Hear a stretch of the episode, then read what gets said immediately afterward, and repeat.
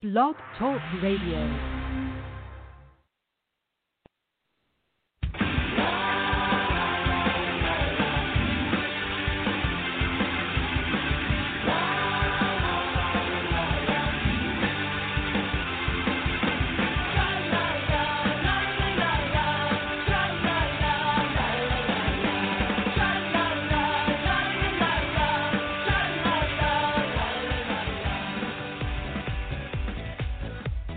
Welcome to the Left of Straight Show with your host, Scott Fullerton, as we discuss everything under the rainbow sun, from LGBT issues to foodies, entertainment to books. Join us as we talk to some of the most interesting leaders and celebrity LGBT guests and allies on the internet. So grab a cocktail, it's always happy hour somewhere, and enjoy the show. Now, here's your host, Scott Fullerton.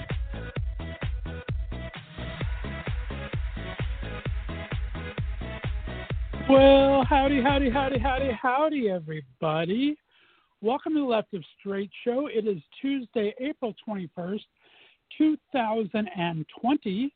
I'm your host, Scott Fullerton, and we are on day two of five as we expand this week to five full days of all new interviews here on the Left of Straight Show. We're doing this all the way through quarantine of Corona 2020 ends. We have so many great friends that are out of work right now and home. It's making for some great interviews. I have 10 already done. I have 10 more scheduled this week. So, with all these great people to bring to you, we're going to do the show five days a week, Monday through Friday, this same time, 6 o'clock to 8 o'clock Pacific time, 9 o'clock to 11 o'clock Eastern time. So, we'll be doing it for at least this week and next week. And if uh, depending on the quarantine status here in Ohio, maybe longer. Um, some people could be around for a while, so we'll see how that goes. But we're going to start making this happen for you. Thanks so much for tuning in. I really, really appreciate it. Last night was Musical Monday. I had three great singers and songwriters on, starting with Kim Cameron. She's an amazing singer who also has written a musical and produced and directed an animated feature film from our old children's book series. So that was a great conversation. Then I had Jay Mack call in. We talked about his days in the very first ever gay boy band, Echo 5, and his new solo journey with his latest single, whose music video just dropped this week. And then we finished up uh, the night with out and proud trans singer songwriter Crystal Beverly, whose rap and sultry songs are amazing. She's also president of the Trans Entertainment Network that recruits and promotes trans artists from all over the country. So, a great night of radio last night. If you missed any episode, uh, please try to hit the subscribe button on your favorite podcast distributors. But you can check us out at all the ones uh, that are out there. We're on iHeartRadio, we're on Apple Podcasts and Google Podcasts, we're on Spotify, TuneIn, and so many great places. So if you're not listening to the live shows on the Blog Talk Radio, within 24 hours they'll be up in all of our streaming services. So please be on the lookout for that. What else is going on? Looks like uh, we've got some stuff to talk about. In a couple minutes, we'll have our brand new two interviews for tonight. Up first is a live interview with uh, actor and production company executive Bruce Hart and then in the second hour, I have a pre tape interview I did this past Friday with Broadway television and reality TV star Jai Rodriguez. So, two great interviews for you today, both brand new, one live and one pre tape for you. So, that's going to be have a good time. We'll have that in just a couple minutes. Let's go into a little news here before we get to our first guest. Um, hey, did you guys happen to see today? That Ansel Elgort, if you're not familiar with him, he's a very handsome actor, singer, and dancer. He has a very large, uh, we'll say, talent. he's done a thirst trap nude on his Instagram with a caption to check out his OnlyFans account in the link in his bio. And when you go to his bio in the link, it's for a Brooklyn food bank. So big way to go for Ansel for doing a little thirst trap quasi nude photo, but not really showing anything, but using all that, uh, all of his uh, followers on Instagram to help support a Brooklyn food bank. So I thought that was pretty awesome today. Also, in Instagram news, yesterday, actor J. August Richards came out as gay on Instagram. Um, you guys might remember him if you're a huge fan, like I am, of Buffy the Vampire Slayer. He was on the spinoff Angel. He was also on Marvel's Agent of S.H.I.E.L.D., which I love. And he's in a new series now called Council of Dads, which I think is an amazing show. I don't think it's gone, the regular series has started yet. They did a preview a couple weeks back. And it's a very inclusive show. Um, Jay August plays a gay married doctor with a kid and there's also a very young trans character on the show. Uh, so amazing representation. So if you've not seen it yet, it's called Council of Dads, has a stellar cast, and the premiere episode is absolutely amazing. I saw it about three weeks ago when it was first aired, and I don't think it started airing its regular episode yet. I'll have to double check back on that, and I will post a link on social media when I find it. And then finally, I want to talk about for just a second, we have um, out of Poland, the country, not the city that I live here in Northeast Ohio, but uh, a gay couple is sewing and distributing rainbow face masks for free, fighting both coronavirus there and homophobia. Just last week, the Parliament of Poland voted to continue considering a law that links homosexuality and pedophilia together in an attempt to ban sex education in their schools there. Cities all over the country have declared themselves LGBT free zones. Uh, prides in the country turned violent last year when they had demonstrators and uh, people attack the marchers there. But instead of being silent, this great couple, Jacob and Dawid, um, decided to spread the love, and they borrowed a sewing machine and lots of rainbow-colored cloth uh, the couple and their dressmaker friends made 300 masks, gave them away in the streets in and around the city they lived to on the Baltic coast of Poland. And they said they don't want to sell them, they just want to give them away. They have leftover fabric to do more. So just a big way to go, guys, for uh, promoting tolerance and not bigotry in Poland. So very, very cool. That's all the big news I have today. We're going to go ahead and get started in just a second. Uh, I'm so excited to talk to my first guest, Mr. Bruce Hart. He'll be on in just a couple minutes. Let's go ahead and play out, though, with a little bit of our buddy Jay Knight. This is Living for the Memories. You're listening to Left of Straight show right here on the Left of Straight Radio Network.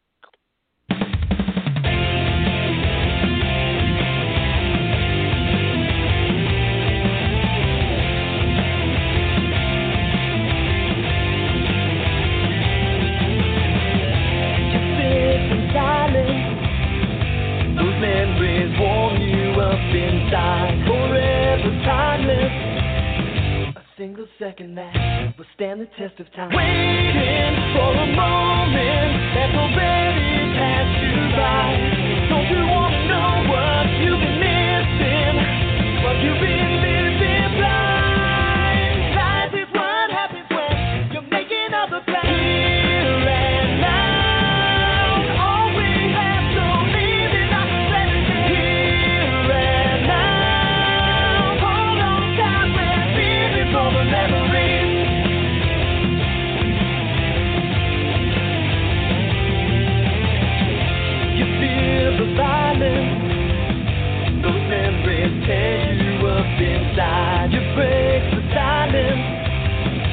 single second that will stand the test of time. Waiting for a moment that's already passed you by.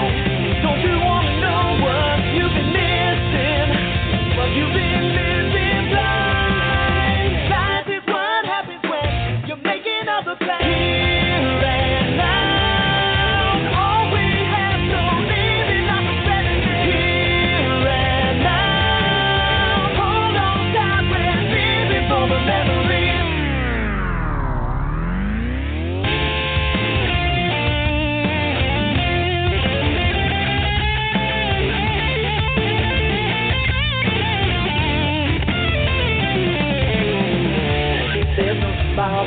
No need to sorrow, no need to feel the pain we do. No need for angels, demons, or fables, praying to gods that don't come through. Dream as if you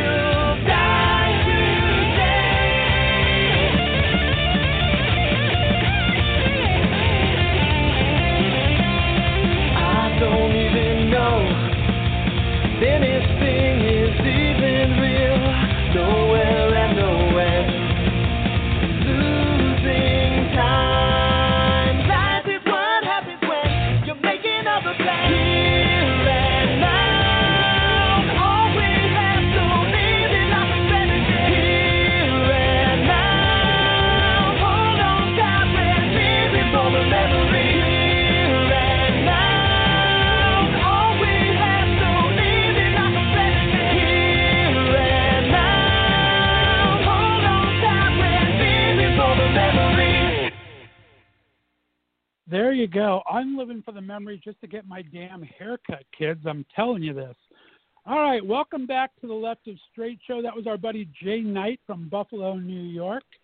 Guys, my first guest tonight is making his first appearance on the Left of Straight show, and I don't know why it's taken so long to get him here.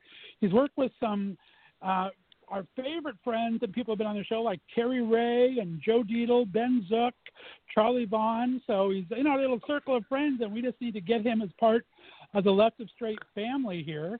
He's an amazing actor, and he's also has his own production company. We have so much to talk about, so let's get him on the show here. Please welcome Mr. Bruce Hart. Bruce, how you doing, buddy? Hello, hello. I'm doing great. Aside from the fact that I'm stuck in the house and I could probably comb my hair into a Farrah at this point. Isn't it horrible? I was trying to make a really bad joke on uh, social today that Georgia is being really stupid and opening up their hair salons and bowling Mm. alleys and stuff this Friday. I said, I'm almost tempted to drive to Georgia, just get my hair cut and beard trimmed, then I'll self isolate for two weeks. I just can't handle this anymore. uh, it's it's just bad. Uh, you know, you know the maintenance that goes into us performers in LA. We get waxed in certain places and all this stuff, and all of a sudden it's come to a screeching halt. You know, I, I'm pretty much a blonde as an actor, but I, I guess I'm really a brunette as I'm finding out. I'm like, oh, that was my Uh-oh. original hair color. Yeah, it's hum, it's humbling, right? exactly. Well, how are you holding up you otherwise? mentioned- Are you doing okay? Um, handling handling the quarantine time? Yeah, yeah. Um, because you know I I've got a lot of projects in the hopper, and um, I actually have a film out too, so that's kind of good. So at least you know that I'm in something new. I'm working on a, a couple projects, a new LGBT fe- feature with my brother, and it's going to be Halloween themed. And then we also do mainstream projects, so we're working on a television movie for Lifetime. So that's that's keeping us pretty busy, you know. Gotta keep our hand in- Well, Hey, I- Go ahead. Sorry, that Council of Dads series sounds amazing. I'm going to have to tell my agent to look into it. It is really, really good. Like I said, I think the pilot aired maybe three to four weeks ago now, and I don't think it's gone to regular series yet. It probably is any week or maybe last week started. But it has, oh Hmm. God, I'm going to have to look it up while we're talking here who the main character is. It's one of my favorite actors. But the entire ensemble is amazing. And I was just blown away by the diversity representation. Like I said, this Jay August that Yeah. I had not even knew he was gay um, plays a gay doctor, Amazing. married with a kid on there, out and open. Ooh. And then there's this um, the, this kid who identifies as a boy the whole time. You think he's a boy the whole time, and you find out at the very end of the pilot that he is trans as a transgender boy. And it's like, Wow.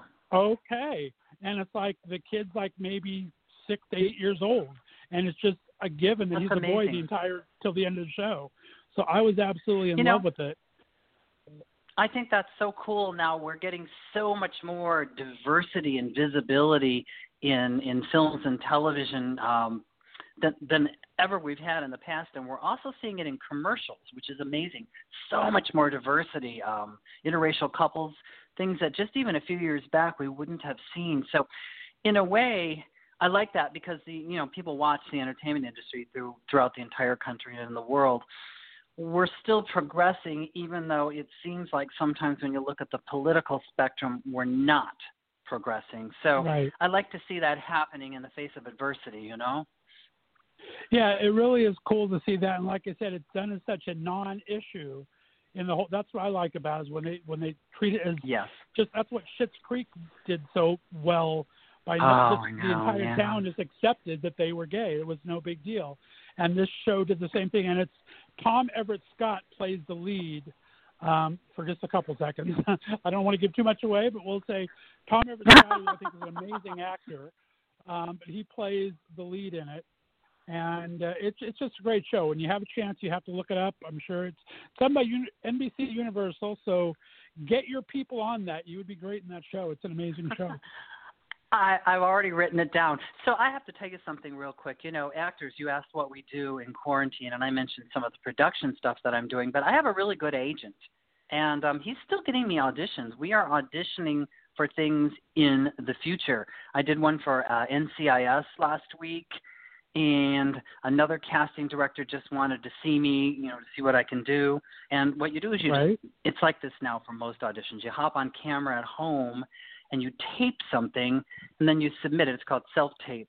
And prior to this quarantine situation, um, I was up for a role on a series and they actually had me in. Um, I don't probably want to share any of the details, just, you know, we don't know where it's going to go yet.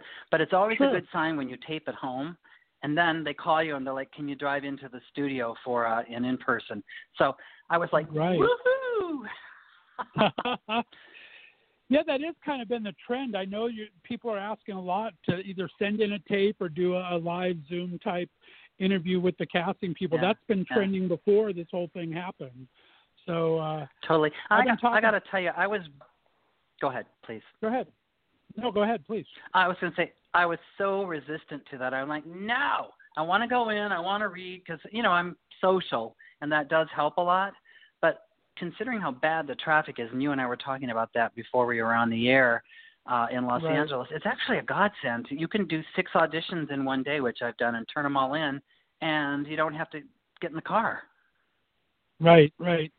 No, I think this whole I've talked about a lot of people I've had on the show the last couple of weeks that this is actually going to change the entire industry. I don't know yet if it's going to be for the better or for the worse, but it, it's had to go to the next level. Like I said, that we've been doing these um, on-camera interviews for a while from home, but now people have, have gotten so adept at screening. There's people doing stage readings at home. There's people doing Yep. I mean, music industry has had to go to live concerts because who knows when we're going to be able to get more than 50 people in a concert arena again. I So, know um, it's terrible. Yeah. It's going to be interesting. I mean, the whole industry is going to change, hopefully for the better. Maybe not in some ways. It's going to be very interesting to see what happens. You know, I, I'm an optimist. We've lived through many other things. I was telling people COVID 19 or the coronavirus is actually a lot like polio. And my parents, oh, they've passed away, but when they were kids, the specter of polio was there. Wash your hands. Don't don't touch a door handle. You know, and eventually we came up with a, a, a treatment for that in this country. I, I'm confident there'll be a, a a solution to that. And I have to get in a quick plug. You know, I'm on that web series that has not been around for a while called Old Dogs and New Tricks. It's been gone for a couple of years. Um, Yeah, I wanted to they're talk about coming that, back- definitely. Oh, well, maybe I should let you ask me then. but we're going to No, do go a live ahead. No, reading start. on Zoom I'll in a- follow in, up. in, a, in a few You weeks. start and I'll follow up. Go Okay. ahead. We're going to do a live reading on Zoom of some of the new episodes, and I think 90% of the original cast is uh, going to come back for the Zoom reading, which is very exciting. You know, I, I love those guys. That's a super friendly set. Um, that's not always true. You know, a lot of times when you work, you just work and you go home.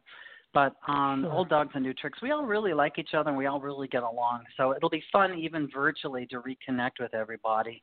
I'm excited.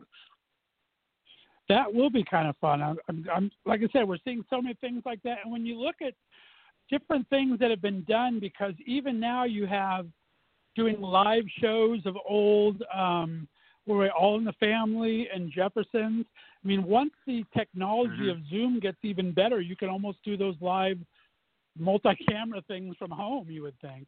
So, like I said, I don't know if it's good, bad, or fun. ugly, but who knows what's going to happen down the line there. But talk about um, talk about that series again because a lot of fun. Uh, tell me about the experience working with that, uh, and and let everyone know a little bit what it was about. Which one are we talking about? About old dogs, new tricks. Oh gosh. All right. So um, I need to just backtrack a little bit. There was a pilot made of Old Dogs and New Tricks, and what I love about this show is it's about gay men over forty.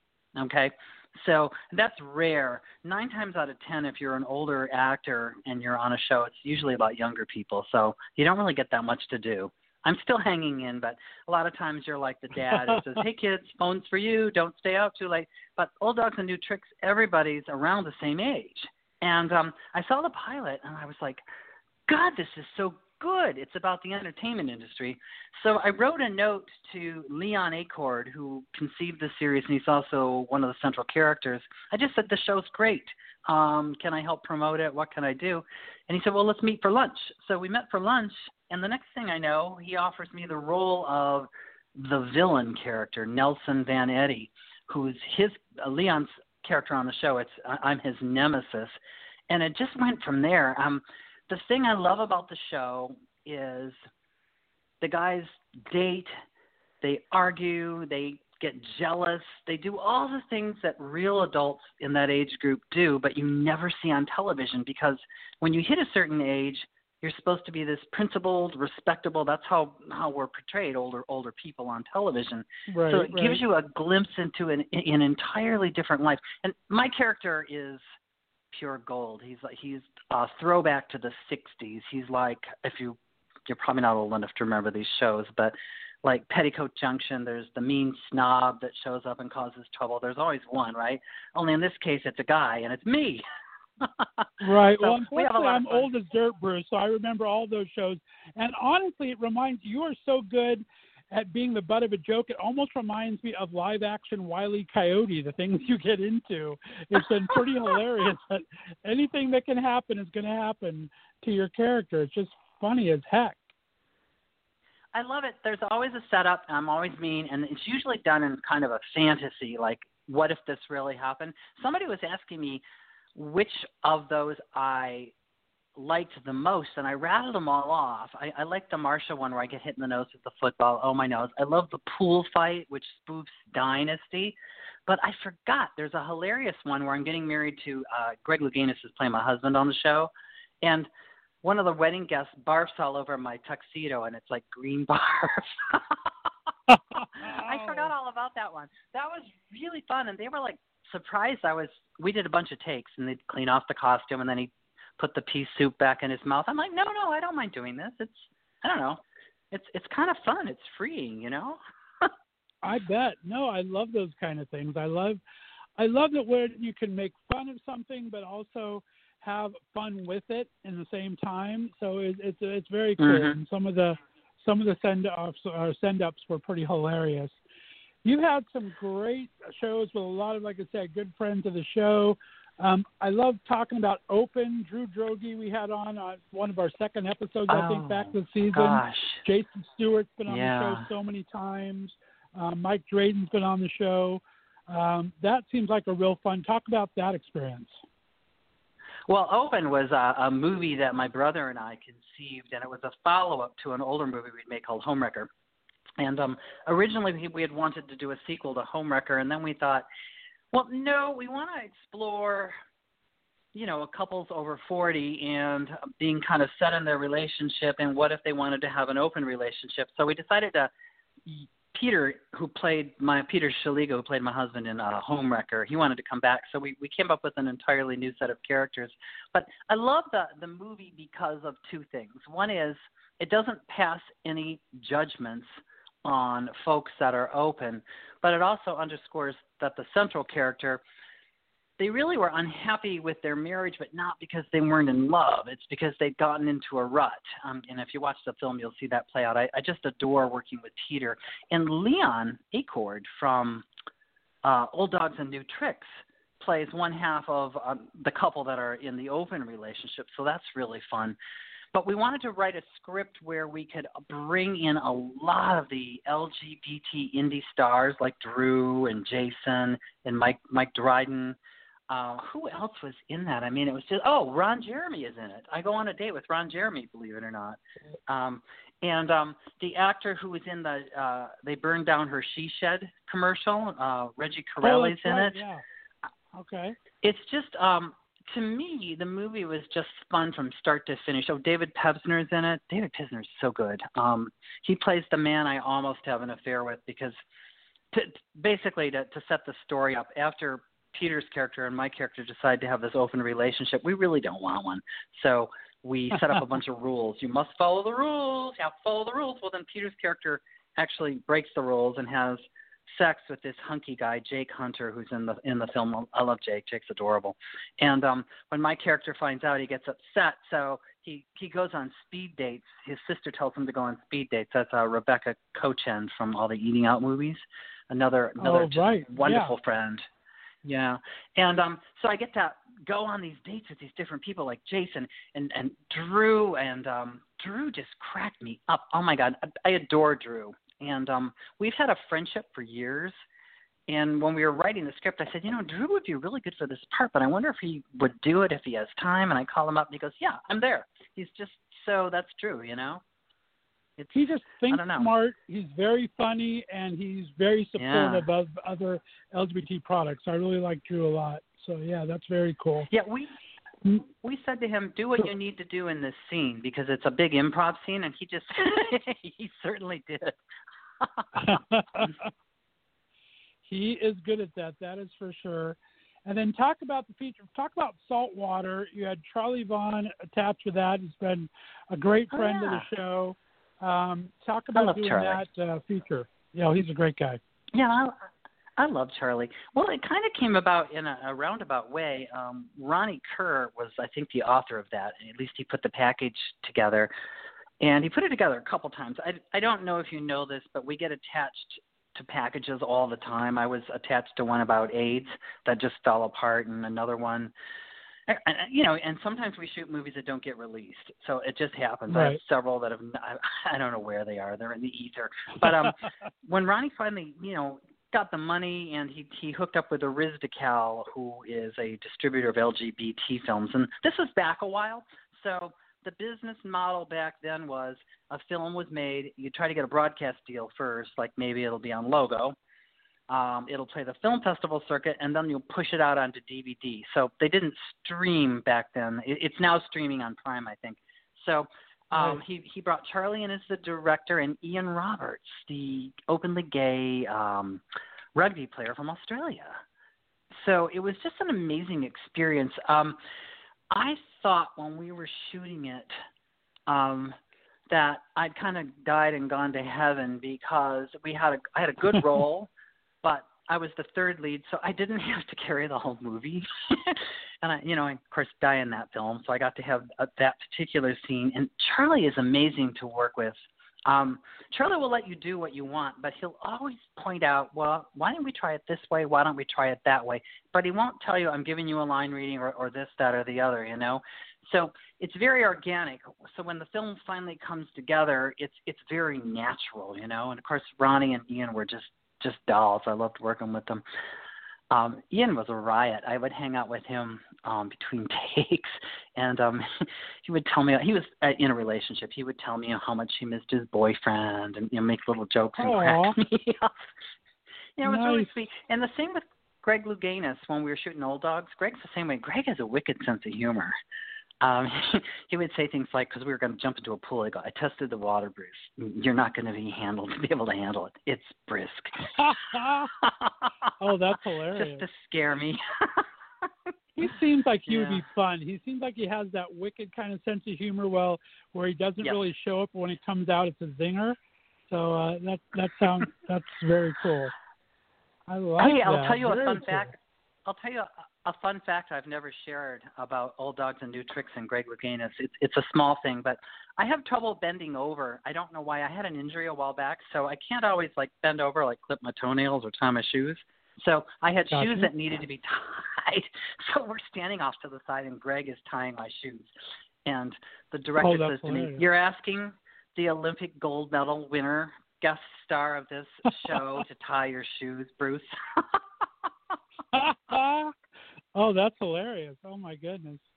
You you got to do what you got to do, right? Everybody Yeah, has a oh, part oh. to play. There's no small parts. And, you and no divas like either. it. You know, no divas. I, I, I- it's like I There say, you it's just a real happy set. Yeah. Mm. Well, and then talking about that, go back a little farther. Let's talk about Boys Town because that was kind of a fun series as well. How was that to, to work in that series? And uh, that was Oh, back wow, in the day yeah, a bit, but it was yeah, very sure. cool. Yeah, it was a while ago. Um, that was a television series. It was on Canadian television, so it's different than a web series. In other words, it's filmed as if it's going to have commercials, and it's on a network, and they would, you know, say this week on Boys Town, and I think I'm in one of them, which was like really fun. Um, Boys Town is kind of shot l- like a soap opera. So it's funny because uh, I was doing the early episodes of Old Do- Dogs when I was also shooting Boys Town. Now they both take place in West Hollywood, right? Right. Boys Town is more skewed for the younger fellas uh, versus Old Dogs is the older fellas. But none of them, not an inch or a frame or whatever you want to say, was filmed in West Hollywood. it was all filmed elsewhere. It was all faking it because West Hollywood is very expensive uh, to film in because of permits and things right, like that. exactly. Um, I I I played another kind of slimy character. Come to think of it, um, a porno producer who seduces young boys. Dear Lord, I'm setting a trend here, right? You say slimy, I say gold. No, I'm kidding. kidding. so um, I got to get in a. Pl- I got to get in a plug here. Ricky Riedling is the producer of that show, Boys Town, and um, he has a deal with the same uh, folks for uh, Boys Town, and it's called Some Kind of Wonderful. I'm not in it, but he just shot the pilot, and it looks really good. And I think the series, once we're past all this stay-at-home stuff, I think it's going to go back into production. So I'm excited for him. Oh, I will be on the lookout for it. Yeah, Boys Town I actually found by accident because I had an author on the show a couple weeks ago that writes the Boys Town the book series, and so I was looking up Oh. research on that Uh-huh. and found this Boys Town by mistake and watched and got hooked on it. So I watched all the episodes of it. So it was kind Oh of fun. Really They're different. They're different boys' towns. Um, one's yeah, one's a novelization. I can't remember the guy, but he sent me a note, and I said, I said, you know, that's a TV show, right? He goes, what? he didn't. I know. We talked about it. He's based out of Chicago. He made it out of Chicago. So yeah, it's. But that's how I came across the series. I thought, well, that's a pretty good series. I'm. I'm happy. It was a happy accident there. I enjoyed it. I would have loved to have come back for season two of Boys Town, but I was already involved in another uh, series. I think I was doing, excuse me, I think I was doing Where the Bears Are. I can't remember now, but you know, it's all about availability, and sometimes something will start immediately, and you have to be available. You know, I, I've had to cancel vacations. In fact, I, I just remembered this. excuse me, got a little frog in my throat. When when I was filming Where the Bears Are, I had to cancel a vacation in order to make the first couple episodes. Mm. Yeah, where the Bears are is a very good friend of ours. Joe Dietl and Ben Zook are great friends of the show, and they're out in Palm Springs now. And we had them on my. Yeah. I go to Palm Springs every year for a month of live shows, and so we've had them on Oh, a I- couple times, and uh, they are just the the sweetest couple. And Joe is just turned into an amazing artist as far as like art, painting art, Yeah. and it, it's, Yeah. it's great. Yeah. You know, they, they- called they me kind of at the good la- set. How last that minute. set? Oh, go ahead. I'm It was sorry, go great. They called me at the at the last minute. No, I always cross talk. I could talk forever. You got to shut me up. um, they called they called me at the last minute and they said we actually they called somebody else and asked if they thought I would be willing to do the show. Like I, I'm like yes, I wanted to do the show forever. But anyway, they called me and we were chit chatting on the phone. And I said, yeah. So, uh, you know, I went out to Palm Springs and they put me up in a motel and um we shot for several days. You know, you shoot a lot really fast on those shows. And uh, Peter Paige was there um from what he was he in Queer Queer as Folk and the Fosters. He was in in those Right, yeah, episodes. uh-huh. And I had a I had a husband. I'm always married. In real life I'm not married, but I'm always married. So that was kind of fun. I have to tell you something though. We shot everything. These guys are smart. Then they put it all together as a, a mini movie, which they screened. So in other words, all the episodes put together for that season. Right. Then they went back and put put the episodes out, and then they released it as a DVD. But then they called me up and they said, "Can you sing?" And we were all all done. Show was shut down. I said, "Yeah, I can sing." You know, I started in musical theater like every gay man, right? And um, they said, "Well, we're going to shoot a, a, a musical episode, a holiday episode, you know, Christmas holiday, whatever we're calling it." And um, they said, "Are you available?" I'm like, and I had another vacation scheduled, which I canceled. I didn't tell them this, so I could go back. And we did an episode kind of like they used to do on the Dick Van Dyke Show, where people do production numbers. It's it was for Right. me, it was heaven. I had all these solos with my hubby, and we sang a song called "A List Gays." It was just uh, uh, totally a dream come true. So yeah, it was fun. That's uh yeah, they are seven. marketing wizards with that series. They've in the five or so seasons they did, they got better and better every year with their marketing, and uh, uh, it's a it's a great great marketing, great series, great way they put it together. I mean, they really learned a lot in there because they were skin of their teeth the first season, but each season got a little better, a little Yeah. smarter, and I really enjoy. Uh, It's enjoyed talking to them. It's a really easy set. Um, I not that's not always the case. Um, sometimes you feel like you're serving. It's a terrible thing to say, but it's true. Sometimes you feel like you're serving a sentence, or like in one film that I did that didn't get released, one of the actors had an addiction problem. Um, Mm. I, I shouldn't. I don't want to say who it was because he's actually well known, but we did this sequence where I had to walk down a spiral staircase, and they, would- they I get why they wanted it. They wanted my feet coming down this long, frighteningly open spiral staircase. I'd hit the last step, and then this actor would say his line, right? Well, I'd get to the last step, and he could never. He had one line, he couldn't remember it. We did uh, 14 takes, and I finally said to the director, I try to stay out of this, but I said, well, wouldn't it be easier if you just shoot me and then we cut to him? And the director's like, no. So we suffered through 14 takes and we finally got it. So that was not Oh, a happy experience. I, I don't want to. The movie wasn't released, but I mean, stuff like that does happen, you know, or you just Oh yeah, for some reason don't connect with somebody. It, what you see on the and screen that's tough. That makes for a sometimes long shoot. looks like that's chemistry. sure. It does, and it doesn't really matter as long as what you get is on the screen. Who cares, right? And And talk kinda I about, I mean, you have your own production company. You do a lot of work with your brother. What are you looking for um, when you're putting your sets together? When you're looking for your actors, how do you kind of try to make it as seamless as possible? Okay, so um, to be clear, here's how we do it with a, with our production company. We put together the script.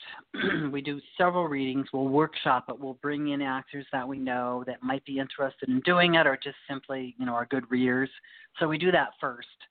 Then we make sure we have the money because it's, movies don't. Even these low budget movies, at least the ones we produce, are not that cheap. They cost probably as much as a lifetime movie. So what we did the last two times is we brought in a line producer, and this guy is kind of now our, our go-to guy. A line producer manages your money for you. He'll say you can spend this much this day, this much this day, and he'll say these are the sets we have to rent.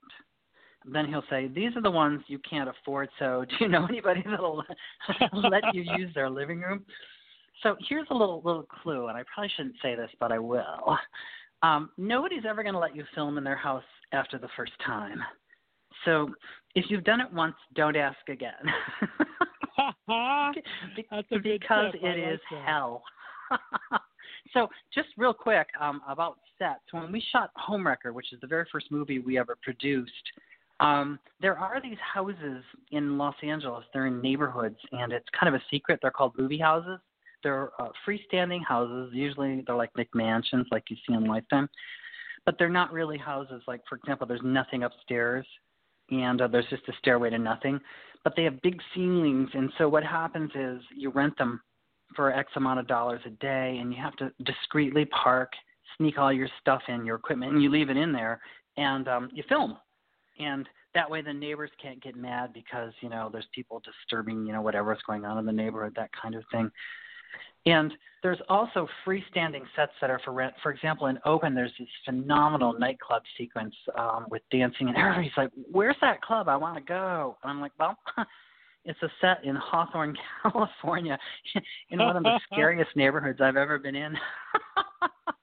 Oh, that's wild. It's, but it's a, it's amazing, and some of these are very expensive, so you, you pass on those. Some of them are actually they're renting to other big productions, but they'll say, well, Thursday and Sunday you can have it.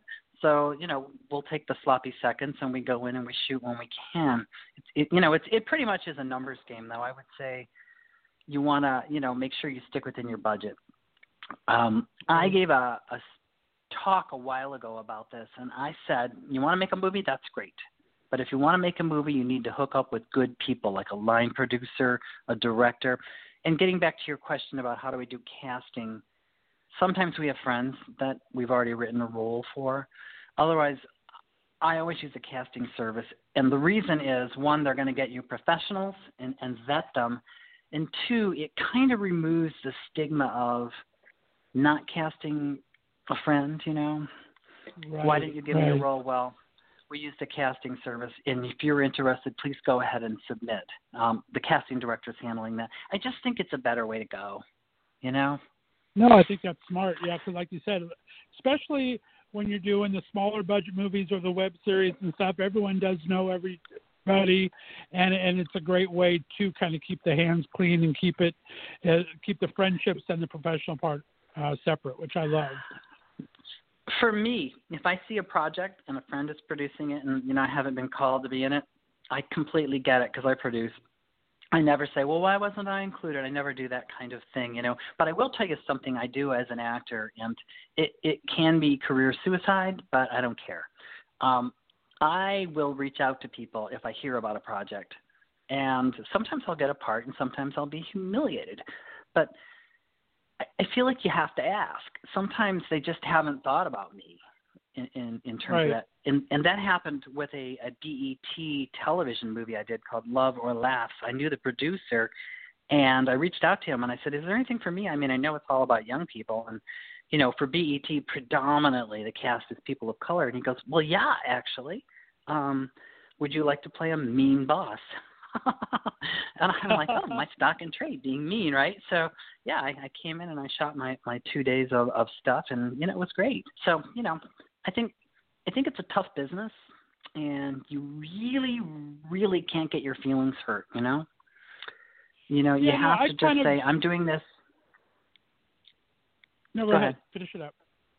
No, I was just going to I'm say that I saying- understand exactly where you're coming from because doing the show for so long, I've talked to a lot of great people. I made some friends um, that I have on the show often, and they know a lot of people, and I don't really know anyone here in Northeast Ohio, right? I started this kind of on a Sure. woman of prayer. I've been a entertainment guru for a long time, um, as far as a follower of things. And when I lived in LA for 29 years, I would go to a lot of studio tapings and things like that.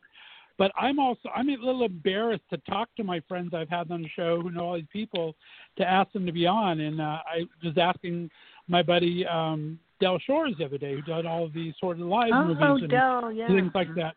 And uh, he, he's very good friends, of course, with Leslie Jordan, who's just blown up through Instagram during Yeah. the whole Corona Yeah. deal. So I said, I hate to ask you, but I'm doing a charity project, and do you think I might be able to get um, Leslie to do a small little video for it, a little minute video? He says, honestly, he says, um, Leslie's having everyone go. He's blown up so big, everyone's going through his agent now. And I said, well, I'm so sorry to ask. I was embarrassed to even ask you. He says, don't be, because that's the way I got Judge Reinhold to be in my one of my movies by asking a friend. So See, it's like, see? I, it's, Yeah, I can see both sides exactly. of it, you know? Yeah. Hey, I would I would be remiss I would be remiss if I didn't talk about my new film. So I want to make sure we do that before our time is up. Um, Oh no, I that definitely okay? have that. I want to talk about Reveal because you said it's on the film festival circuit now, isn't it? Talk about that for a second. yeah, I'm super excited. Um, I was looking around for a new project, and um, this is one where I didn't know anybody. I just cold auditioned via tape. So it's the story of a, a young gay couple, and the lead is Jeff Willie, and he also wrote this, so it's kind of an amazing thing. And he's bringing his new boyfriend home to meet the family, and at the same time, the family's having a gender reveal party for one of his relatives, and um, it's a mix of things: conservative people, liberal people, and I play his uncle, Uncle Gary, and at first I'm kind of like crazy, goofy Uncle Gary, but then as the story unfolds, you find out I'm closeted Uncle Gary because I'm an older guy who has, you know, had trouble coming out. Yeah, so it touches on all these wonderful things. It's just a, a gem of a film, and I would say the family's a little bit like sordid lives, you know, because Jeff Willie's uh, uh, boyfriend, played by Sean Leon, um, is just appalled when he meets the family. It's like a slightly horrifying, you know, oh, these are your relatives. Um, it played a few festivals, and now, of course, we're on pause, but there's a bunch waiting, and it already got nominated for Best Ensemble, which to me is amazing.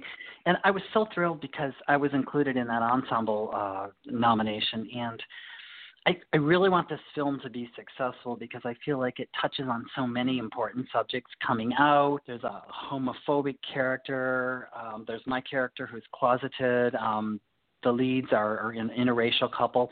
It's just I, I can't say enough superlatives about it. It's just it's just an amazing film. So it, it's going to be working the festival, and then it'll probably I would imagine go on to streaming in some one of the streaming sites. That's great. I love a project like that that kind of celebrates that diversity and has a little drama element to it. Um, that's very cool. So it's going to be hitting all the festivals when things pop up again. I mean, that's another thing too. It's going to be interesting to see how film festivals go. I mean, Outfest and everything is known. So are they going to be streaming their submissions, or what's going to happen there? That could be a whole new thing Right, as well this right. year, right? Very, yeah, and you know what? I need to. I need to say a word about film festivals. Um, people are saying, "Oh, we don't need them. We've got streaming platforms." That is so not true. We need film festivals. It used to be back in the day, a film festival would get you a distributor, would get you a broadcast deal, blah blah blah blah. That doesn't happen anymore. But they're the the heart and soul of the LGBT and indie film, you know, communities, and it's a gathering place. Right. And we really we really need to, need to. So I'm fortunately in a position where I can contribute and donate. So I've been funding, particularly, you know, giving donations to the ones that have been particularly kind to me and my films, and um, doing all I can. I, I, I just, you know, it's it would be a terrible thing if those withered up and, and died because streaming is good, but it's no panacea. Let me tell you. I mean, I don't think Amazon Prime does well by LGBT films whatsoever, and I can say that I don't care because you know I'm not associated with them right now. um, Well, there's you a lot need the word of mouth. more- You need a live audience to kind of see it. It's hard to gauge when you're watching Yes. it by yourself at home. You really need to have that Right. audience reaction. You need to be able to discuss it afterwards. Yeah. You need to be able to talk to some of the actors, which a lot of film festivals bring a lot of the cast and crew to talk about it. And it's just that interaction that's so important on a, a on a film that's just coming out that you I think it it does a real disservice just to stream. I think you're 100% right on that. I get so energized when I go and I meet new filmmakers, particularly young filmmakers. Their enthusiasm, their energy. It's just I I just get kind of a contact high. We were in um oh where were we Indiana and they were screening epi- screening episodes of Old Dogs and New Tricks. It was just only a few months ago. It's hard to believe, but there were also young filmmakers there, and you know I would sit down and talk to them. How are you doing this? What cameras are you using? What's the story you're telling? I mean, there's just so much, and um, I I'm, I would be saddened, and I'm hoping that this whole I hope we have a solution to the virus soon, so that we can get back to the business of, of living a little bit more normally. You know. Yeah, I think it's going to take some adjustment. I think that we'll we'll, we'll find a way to work through this, and it's going to take time. I mean, the vaccines don't come quick, but I think if we pay attention and if we use our social distancing, if we get face masks when we're in a crowd, uh, I think I Yeah. think that we can find our way to slowly get back to normal. You know, might be a new normal, but it'll be a normal nonetheless. Exactly, exactly. And you know what? Maybe it will get us to wash our hands more, huh? There you go. That would be nice, right?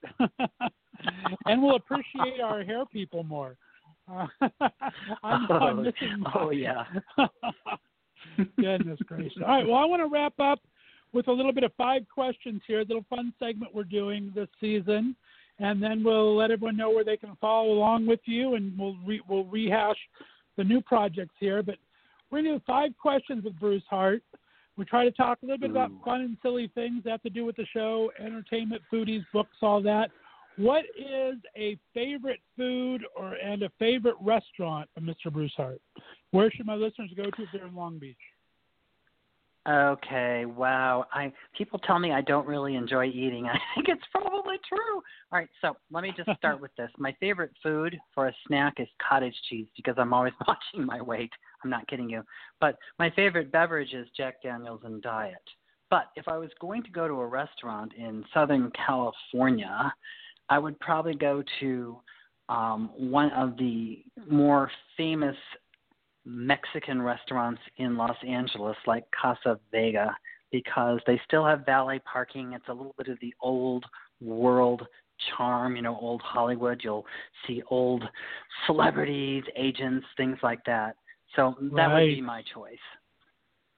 I miss that, man. Like I said, I haven't been there in 20 years now, but going to La Dome or going to all the different places up on Sunset or going to Santa Monica to Cutters, Mhm. uh, I miss the good food in restaurants. That is for sure. And are you a reader at all? Do you have a favorite book or author to recommend to the listeners?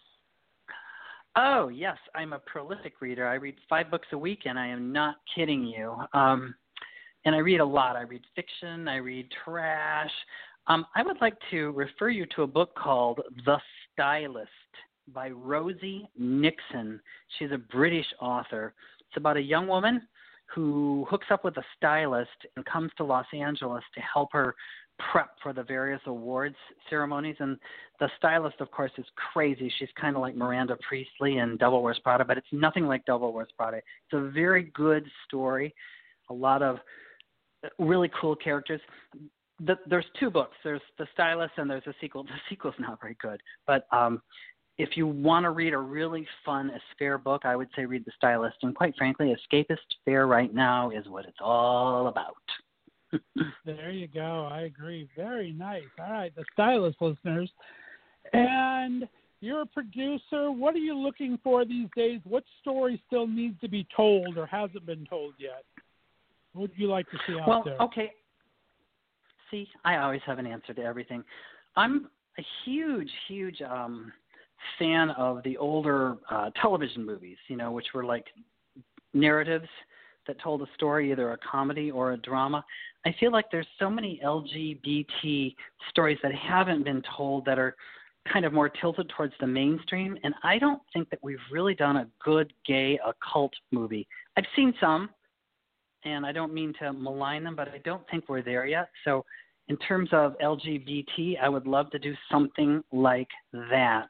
And that is a little bit of a plug because we actually have a script in development for that.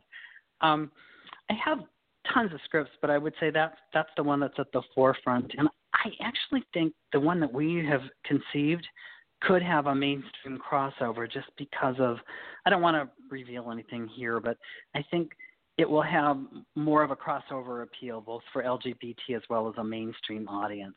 So more more to come there on that. There you go. Great. I love a little teaser there, and we'll have to have you back when that comes more to fruition. And who is someone out there that you are dying to co star with? Who do you like to play against as an actor? Wow. Now that's a tough one, man. Um, let me give that some thought. Uh, I'd love to work with Ricky Martin.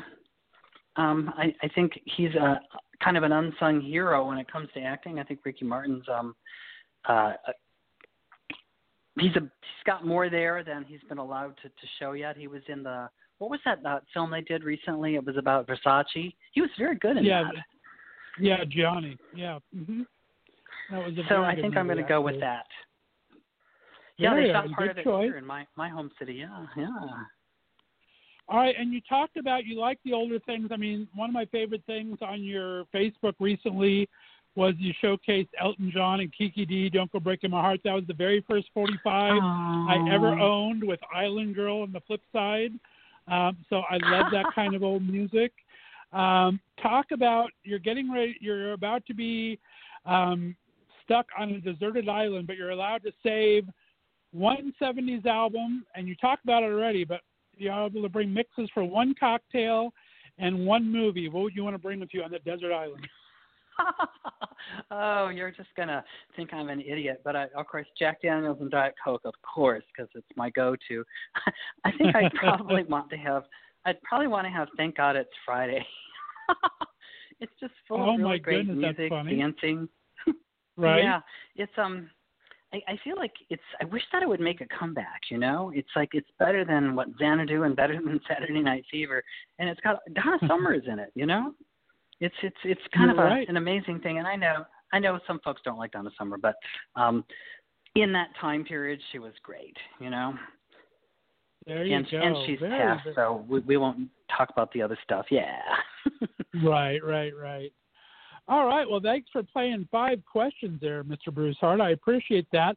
Uh, before we go, let everyone know where they can find you on social media and uh, where they should be on the lookout for these projects coming out, or where they can find some of your other projects.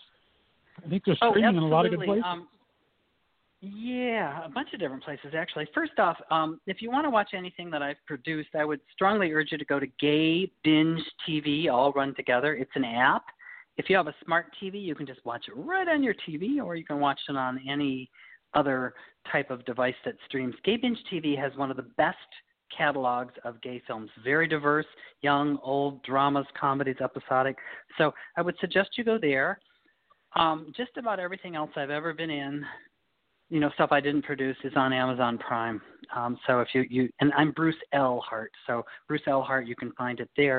If you want to follow me on social media, I'm just Bruce Hart on Facebook and on um, Instagram. I'm Bruce three eight five, and then also on Twitter, I'm I'm Bruce L Hart, and I'm way more political on Twitter. So if you're not into that, don't don't follow me. Just saying. I didn't I didn't bring political up there, but I do like a good political conversation. So we're to have to have you back. I do a couple different types of shows. So I'm to have to have you talk politics with me sometime because we're very much on the same page, and I think we could have a great Oh, discussion sure. soon on Yeah. that. That would be fun. Yeah, maybe after November, right? There, you, uh, hopefully, uh, hopefully as long as it goes right, then I'll, I'll be too depressed for a month to talk about anything. Well, Bruce Hart, Well, it has we'll have to been have you on one of absolute pleasure. films. I would, I would. oh my that. gosh, I had so much fun. I have to tell you, I've always wanted to do your show, so I'm thrilled to be on today. Yeah, we should have you on as a special guest on one in one of our films. Be fun. I would love that. I, I try to get out to LA often, and uh, that would be a big treat for me. I appreciate that. Thank you, my friend. Thank you for having me on. We'll talk soon. All right, stay on the line for me. That's Bruce Hart, everybody. Please check out all of his great work. Follow him on the social. We're going to go ahead and take a little break here and play uh, a little Oh Hot Damn, little line dance music. So get your boot scooting booty on here by Cameron Hawthorne, who's on just a couple weeks. And we're going to follow that up with an interview with Jai Rodriguez from Broadway and television and uh, live action TV, all that fun stuff. So you're listening to Left of Straight Show right here on the Left of Straight Radio Network. We'll talk to you on the other side. Bye bye.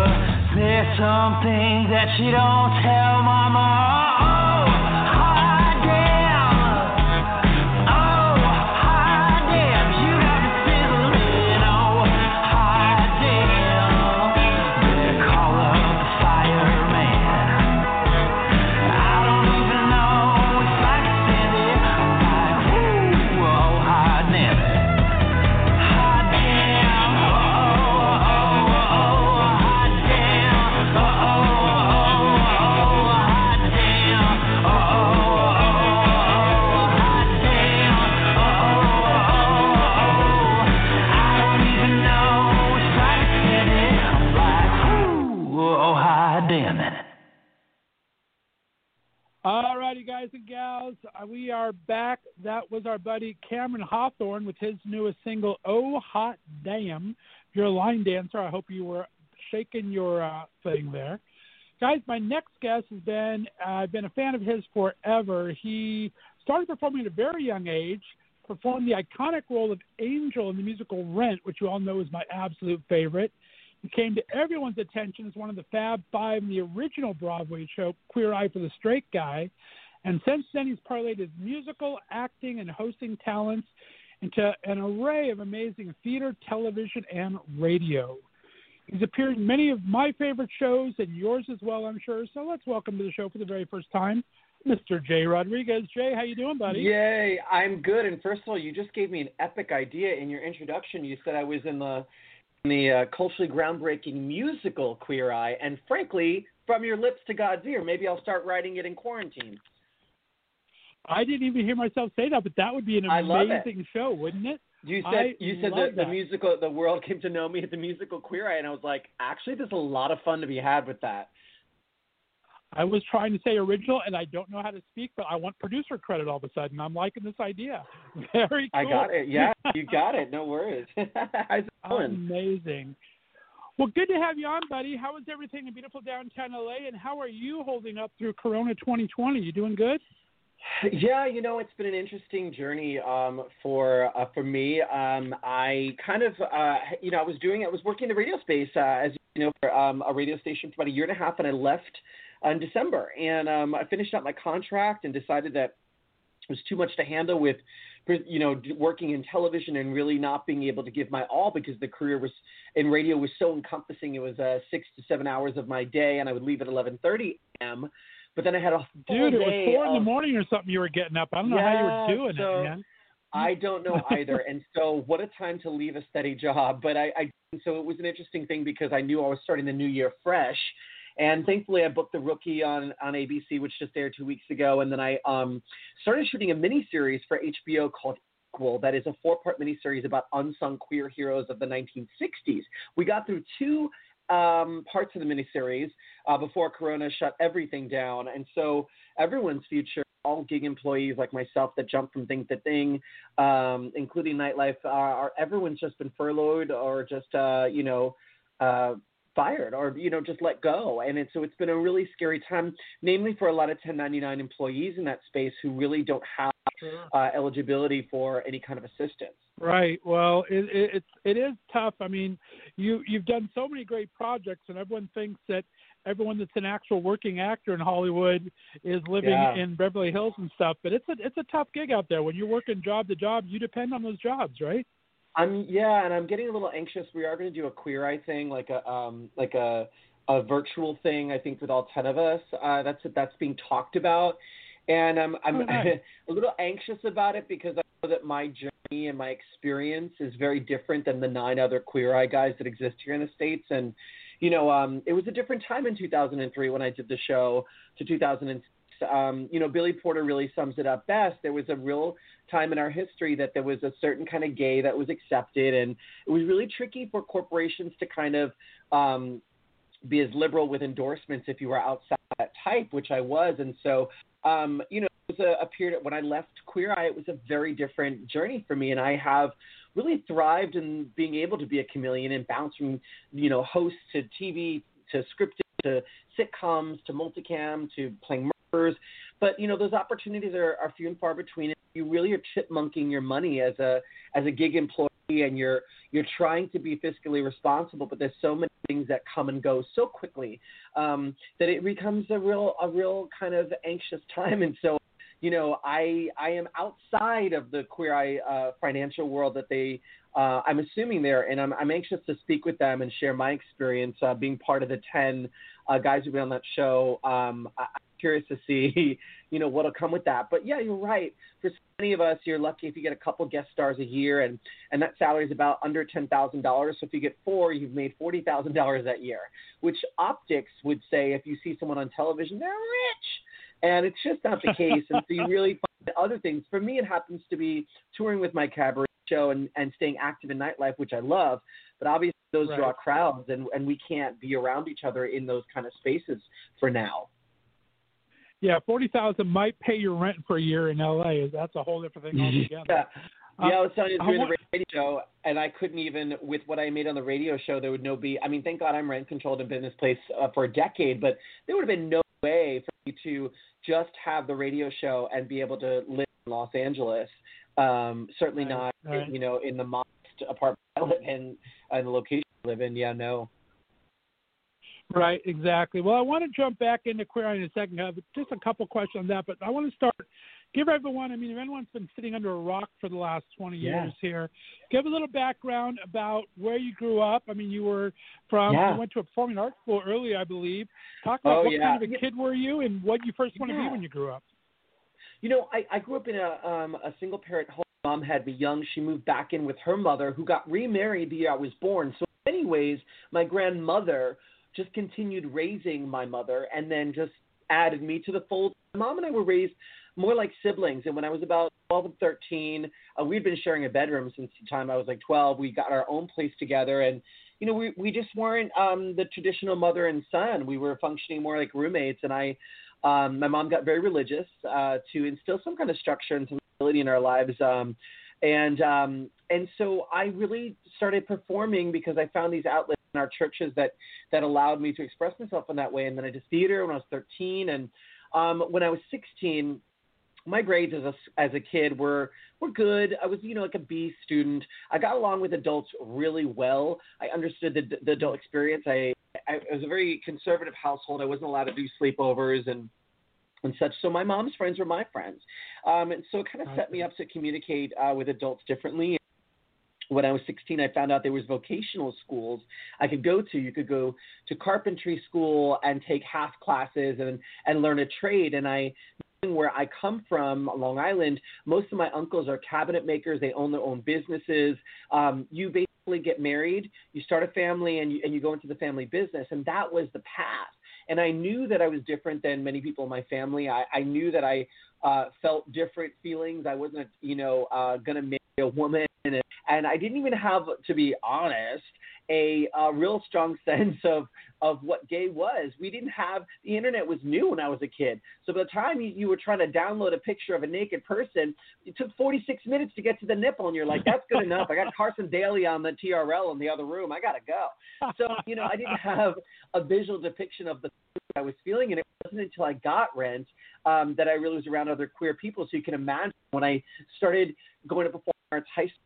I got accepted on Long Island, I met a full grab bag of people that were wildly different than my own experience growing up in church. And they really showed me the, the world at large through music theater terms, which allowed me to then kind of be a different person with everything I would do or a song. I really fell in love with it, but more importantly, I fell in love with the go through the traditional channels, go to performing arts school, audition for college, go to music, musical theater school, become a waiter, um, check Backstage Magazine for auditions, try to get an agent. And that was my journey. To be honest, I went to performing arts school. I was uh, a standout, I think, because I was a strong vocalist and I happened to be Latinx, and and there, I was in the minority in terms of I think I was one of the only people of color in my entire uh, class in musical theater and performing arts high school. Mhm. And um, one of the people who'd graduated before me was on. Um, she was on the Urkel sitcom. I can't remember. Was it uh, uh, Family Matters? And she said, Right. "I have an agent in New York. I'm with Abrams. It's a big agency. I've never referred them to anyone, but I think you'd be so great with them. Could I introduce you?" She did. I went in for a meeting, and I'm 18. I don't know what an agent meeting is supposed to be. I went in like an oversized suit that my uncle lent me. Took the train into Manhattan. I looked like a crazy person. I looked maybe 14. I was 18 at the time or 17. And I met with this woman. She gave me a little audition material. I read the scene for her. And, and then she was like, you know, can you do accents? I said, sure. I tried some. And then she was like, can you sing? And I was like, can I sing? Who? You? Yes, of course. And Rent had just long story for Rent. She was so blown away. She was like, if I sent you right now, I have other clients going in today. Someone just, one of my clients can't make an audition. If I swap you out for that appointment, are you prepared right now to go in? Let me tell you something. I said, I said, know the score. Uh, which character? You, I can play all.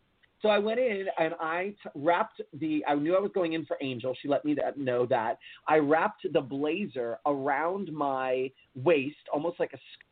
I took the button up shirt, unbuttoned a couple buttons, put the tie on the inside of the shirt to kind of make it a little fashiony. And then this is honestly with someone who had no understanding. And then I went to Duane Reade and got clear lip gloss um, that I wore because I didn't want to be coming That's home with some kind of makeup in my pocket. so I go to the audition. Casting director's associate gives me a call back on the spot. The next day, the agency signs me. So now I'm feeling like, oh, things are moving up. But at this point, I, you know, know that I my teachers in school had gotten me. They paid for my.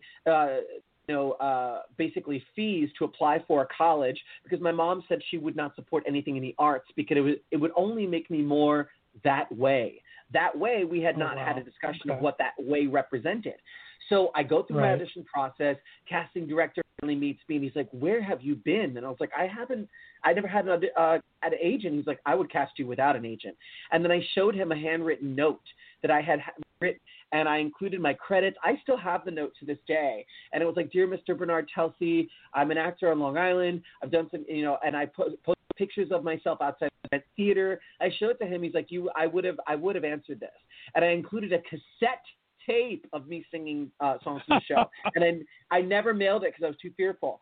And so I ended up ta- uh, getting the the role of Angel, and then I thought it was for Broadway, and then they said we're gonna we're gonna actually send you to Canada to open the first international comp um, just to get your your feet wet. You know, you don't have a Broadway experience. I opened that company with true Broadway veterans, uh, did it for a year, and then moved to Broadway, did it for four years. And to be honest. I thought was going to be my gig. I thought that was. I mean, I I left and I used Rent as a waiter gig. I would do a soap, I'd come back. I'd do a movie, I'd come back to Rent. Do a play off Broadway, I'd come back to Rent. Gotcha. And so Rent is my safety blanket for half a decade of my life. And it was that show that really taught me compassion for others, started my um, you know, philanthropy when it comes to uh, my activism for HIV AIDS related causes because I played a positive character. And it really opened up the world at large to be able to understand that performing wasn't just a hobby, that could actually be a profession. And that kind of set my my my life into motion. That is amazing. And I did get to see you in Toronto and Rent. Rent has happened to be one of my all time favorite. I've seen about 16 different productions. I never saw you on Broadway. I have seen about five or six times on Broadway. I saw you in Toronto. I've seen a lot of the traveling shows, but uh, Yeah. great job on you, my friend. And yeah, it's such an iconic role. I think that, that you Mhm. did an amazing job, my friend. That's a great story. Yeah, Wow. it was really fun. I think when you have meant, I think when you come and open, and obviously I did. I remember not knowing anything. Any of the references that the kids were listening to in the show, the adults. I only grew up with Christian, you know, like you know, contemporary Christian music. I didn't know mainstream artists. I didn't have the references that they had. So it was really an education on life that the cast of Rent really gave me. Well, that is so, and you are such a great storyteller. I want to go into a second. Last night, you did an amazing live stream um, for the um, Digital Drag Fest going on, and you, Yeah. you tell some great stories. You talked about your first kiss and everything. You made Yeah. some great money for a worthy cause there. Talk about that for a second. Let's talk about last night's show um, and talk about the whole uh, Help West Hollywood gig for a second.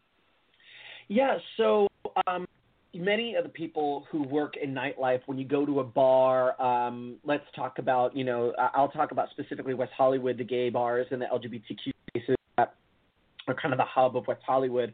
You know, we see many people of all different ages working on the staff and backgrounds. You never know what people are, are up to when they're not there. Many people are, I'll talk about Revolver, for instance, the bar that I um, host a night at or used to. Um, you know, several of our employees have gotten, you know, their masters while working there, or they have, um, you know, put themselves through different kinds of schooling. And because of that, their lifestyles are very hand to mouth. Um, and the consistency of tips is how they really make their basic uh, how they get their basic needs met.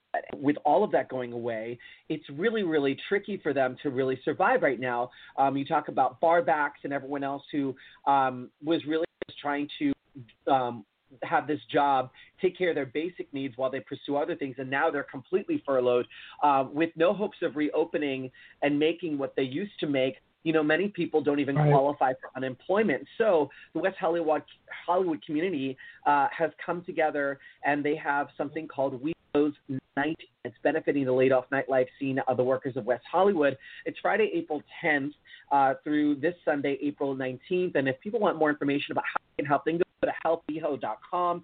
All the information is there. There's going to be a bunch of live streaming shows you can watch for free. And if you are so uh, inclined and are able at this moment, to donate, there will be pinned um, tweets and twin, pinned posts where you'll have links where you can donate or just people's Venmo or whatever. Um, they're trying to make basically uh, give people something so that they're not just uh, donating blankly, but they're getting a level of entertainment and feeling connected to the people who were really there for us. You know, the time you go to a happy hour downloading what happened to a bartender who's making you feel better about you know your experience or the times where maybe you were in the nightlife scene because you didn't have spaces where you lived and that was your only outlet to be seen and be visible around those who were like-minded with you and so it's our way Right. of giving back you know and i told them i was like this is what i'm doing for free the rest of them that's gonna i'm gonna have to figure out my online shows to uh to to pay for my bills now. But I have to tell you what was interesting about yesterday's streaming shows. For me, it was an opportunity to dig deep for myself as a creator. Um, I, you know, I tried to have different vignettes with all within my apartment, costumes, really try to give people um, a sense that I was taking some them somewhere whimsical. And um, Dude, and it was and a that I think show. It was amazing. Yeah, it was, a, it was a show. I loved it. Yes. So that's that's that's part of what's shaken me up during this time is is not getting um resting on my laurels just because I am home. Don't just set up a camera and and click stream and just go, you know, give people something to be excited uh, for because as a performer, it only helps you just you know broaden um, your own skills. And so for me, it was it was a really really lovely experience, and I loved the platform stage it because it really really did allow me to um, connect with my fans in real time, um, and that was really Right. really helpful. I loved it. Yeah.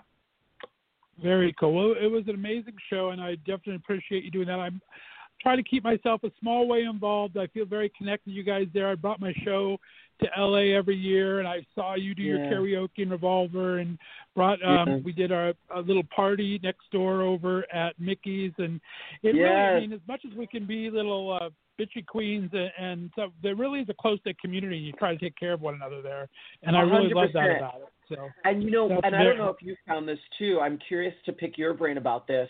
It's the first time we're really talking about, in my opinion, in an honest and real way, without ego or shame, money. Mm. And that is a Yeah. really difficult thing to talk about because, you know, we live in this city where I'm a part of an industry that is built on fake sets, smokes, and mirrors, um, everything built on a dime to try to create an illusion, fantasy, and sometimes that bleeds into people's uh, everyday life where they feel they need to live up to that. So to stay in a state Right. of of silence when you personally are hurting based on on shame, admitting that you're struggling, is something that we're trying to alleviate and take away the shame and let people know that we are all in this together. And there's no shame in telling people that for right now, uh, you know, you would be willing to work, you just can't.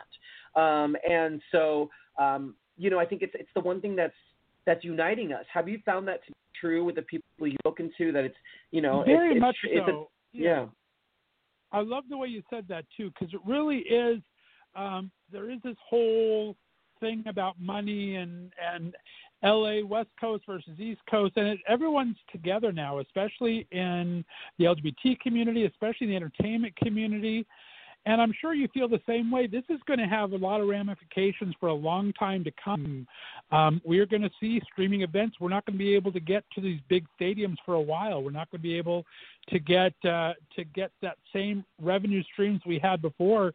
So you need to learn this new media, and there's different people Yeah. doing uh, live streamings once a week now, and it's just a whole new concept. It's leveled the field a lot too. I think, right? Yeah, I, you know, for me, it really, I worry about the my Broadway friends. I remember the hustle of living in New York, and I was thankful for that half a decade of solid work. But you know, even with that solid work, I, I lived pretty modestly. I lived well, but modestly, and because New York City is so incredibly expensive, and when I think about these um, the, these Broadway performers who that is their primary skill set, not being able to entertain to the masses for an undisclosed amount of time, I don't know how we social distance at, at, in Broadway theaters, or even if we can. Right, right. Uh, I want to go off topic for just a second because I want to talk about that.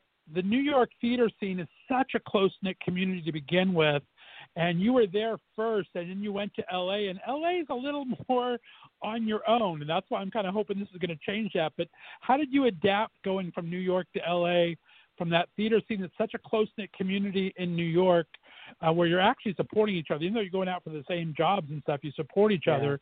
And LA is a little more cutthroat. How do you adjust to that?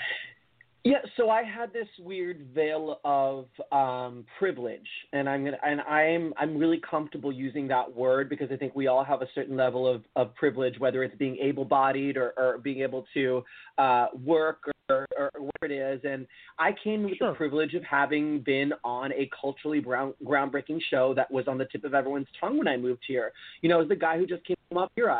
So there was a lot of people who were really artificial, and I had to cut through the BS to find the authentic folks. And you know, like equals like attracts like.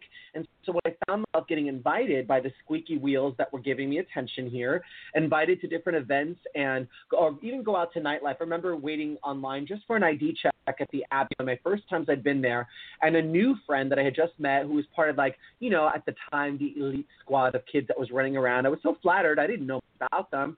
They me and we I went to wait on the line like why can't wait just like get us in use your pull and I was like so dis I was so disgusted by that because I'd never operated that way that for Right. me it was really easy for me to cut through the BS and find people that were authentic and find my tribe. And I think you can you can find that in any city you know even in New York as as um inclusive as it was there certainly are cliques there as well. But here in Los Angeles I think it's really about finding your family of choice.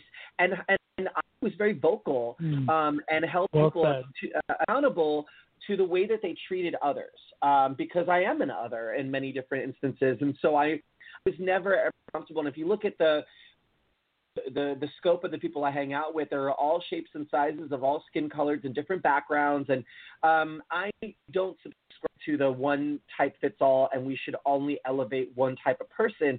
So when it came to going from New York to LA, I let that be known very quick. Run that around me. So that was kind of helpful. That that's not to say that I didn't fall uh, at times and feel inadequate or insecure because certain spaces felt um, uncomfortable to be in, or I didn't feel seen. I use that word a lot. My best friend, um, who just recently tested positive for corona and, and is currently in the midst of it, um, he's a fantastic guy, but he reads like a Ken doll visually. He doesn't behave like one, or he's not a, a jerk, but you would assume by looking at him. And so when I hang in the circles that that he feels comfortable in, they're not always the circles that I feel comfortable in. But I think as long as you maintain your own integrity and your own um, personality and hold on to your values and don't code to be around other people just to fit in with them, I think it's our uniqueness that people are attracted to. When we talk about being authentic, immediately I think about pop culture icons that wouldn't have uh, gotten the success that they have gotten maybe in the early 2000s. People like Lizzo uh, probably would have been told to lose weight back then, even though it wouldn't have Right. impeded on her talent. You look at people like Cardi B, who maybe come across as unpolished, but are really effective in terms of uh, getting people engaged politically. We like people to be authentic. The minute you're fake, society just doesn't take to them. And if I can add one more, I will say first uh, did the uh, Jay Leno show. Uh, I met Ross Mathews, and I thought, oh my God, what is society going to think of this guy? You know, he's kind of flamboyant. He's got really um, recognizable voice that a lot of people would maybe make fun of. But no, he never changed who he was and became and is very successful. Works all the time because people like people who do not make apologies for themselves. Very well said. I like that a lot. Great answer to that. Well, you did bring up Queer Eye, so I wanted to go a little bit. I don't want to talk too much about it because I don't want you to be defined by that because I know you're so much more than that. But I do want to talk about. I mean, you were relatively new to coming out back then, and now Yeah. you're a 20 year old guy. You're 10 years younger than everyone else, being the culture guy of all things. Was that intimidating at all? Did you feel that you had a little cultural savvy in your background, or where did that advice come from to give to all these people you were working with? Yeah, so I knew that I was the third culture guy to be on the job in terms of this American production. They had done a pilot, didn't keep the pilot guy. Shot two episodes for Bravo, didn't keep him. So I knew that they were struggling to identify what the role of culture guy really meant. In 2003, Bravo and Scout Productions wanted, or as it was relayed to me, a visual before and after. Now, here's what I had working in my career.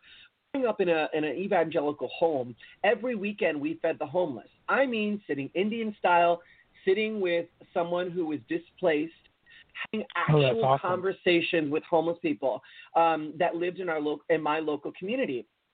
So I was already a part of a different kind of space uh, than, than I went to I we had moved when I was 16 to a more affluent, less diverse neighborhood. So my high school, I was ethnic. I never heard ethnic before, but I was ethnic in this district. And the kind of shift that I noticed kind of made my ears perk up and made me really um, help educate people about people who were other. Panta moving to Toronto, living in another country, um, Canada for a year, as similar as there are to the States, there's many subtle differences that I was taught, whether it was being around French Canadians or people who are Quebecois, or being around, you know, people in our show who are Chinese Jamaican. There's a massive Chinese Jamaican community in Toronto as well. So the arts and culture that existed in Toronto also helped kind of propel me um, into what made me appropriate for queer. But moreover, moving New York, teen, and being on my own and navigating a life as a young man in that city, being queer, being brown, being somewhat femme presenting. um, You know, I had a list of obstacles that I had to constantly overcome for people to Right. actually see me, hear me, not what the idea of me was as I came toward them.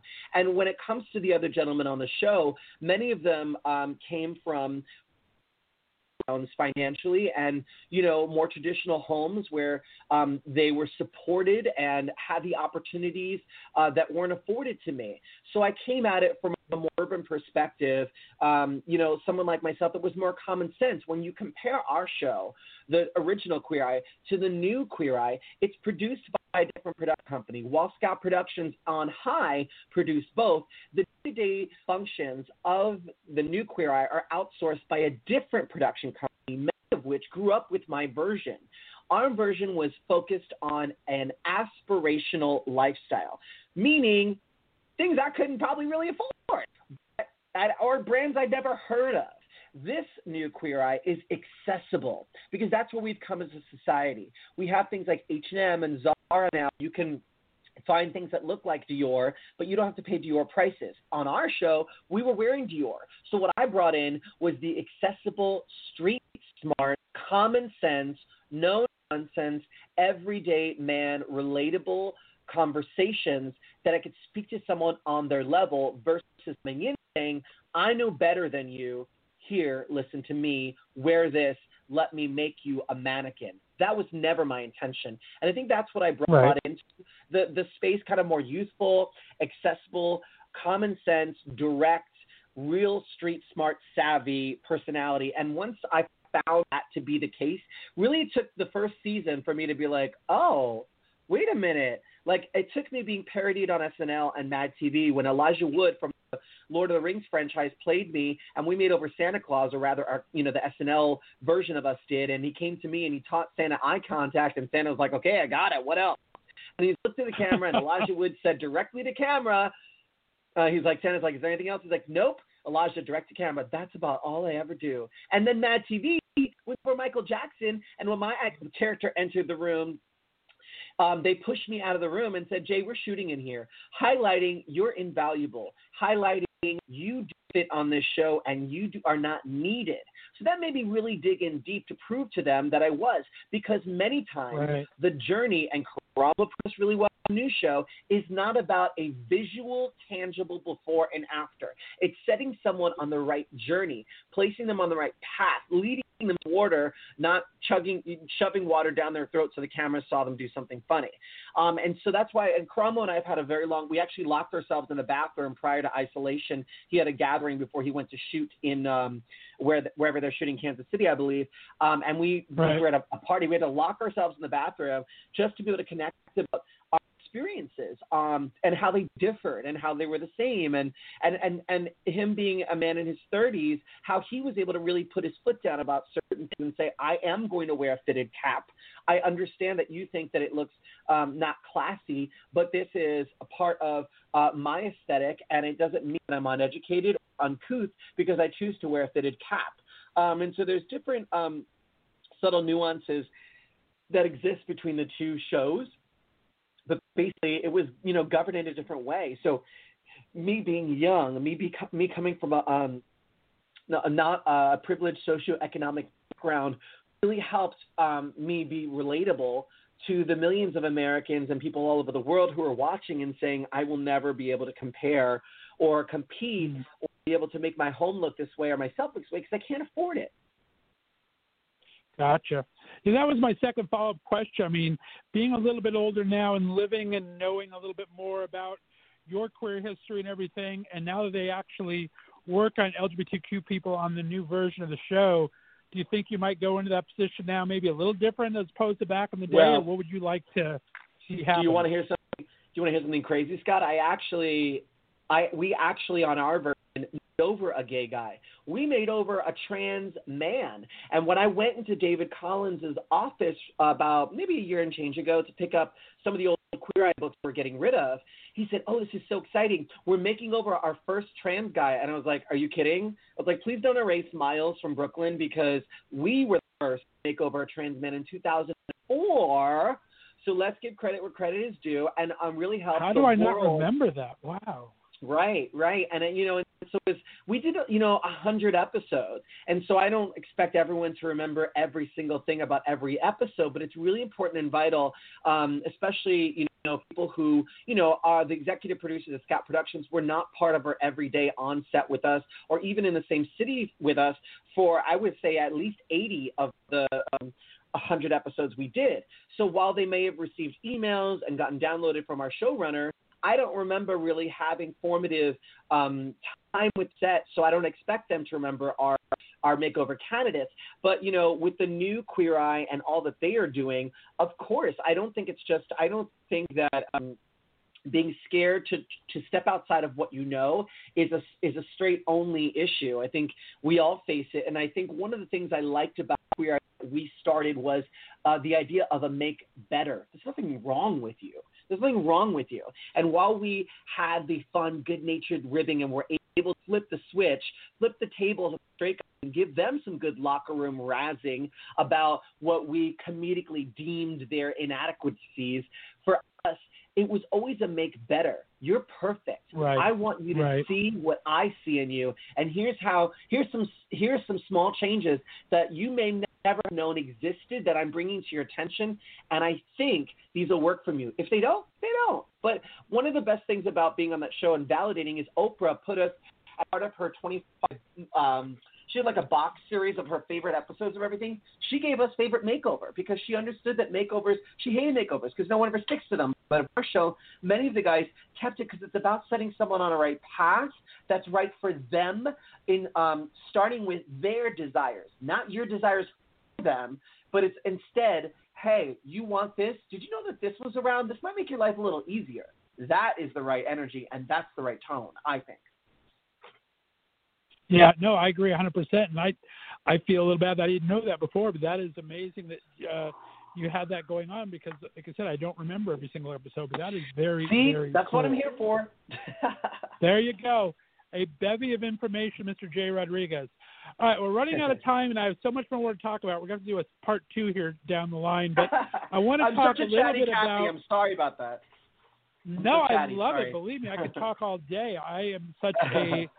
I, I only talk to people I'm a fan. I've been doing this for four years now, and I really only reach out to people that I'm a fan of because I can do it from a That's fan point of view, and I think the listeners Yeah. enjoy that as well.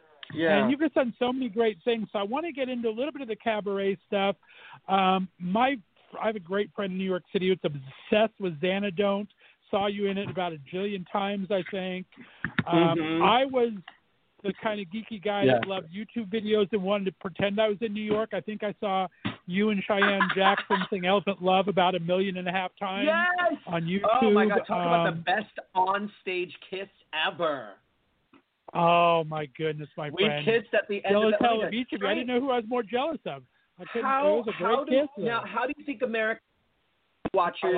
Ryan Murphy has really um, taken Cheyenne under his wing, which he does for a lot of Broadway performers, including myself. You know, Ryan Murphy gave, uh, I auditioned, but Ryan Murphy cast me in Nip Tuck. Season five, episode five was my first big guest star role when people were still like, "You're the reality star, reality star, reality star, reality star." I went in for this role, killed it, and I got to do this great part. And I appreciate that the nature of of how difficult it might have been for Ryan to um, to cast me in that space. I was an actor with credits, but it didn't matter because when I moved to LA, I was just a reality star. So when I think about people like Cheyenne Jackson, for him to be able to cross over, yes, he's gorgeous and has movie star good looks. For many people, I think they rec- recognize him from the American Horror Story or anything Ryan Murphy. But for us Broadway people, we just him for being this incredible leading man on Broadway who happens to be gay.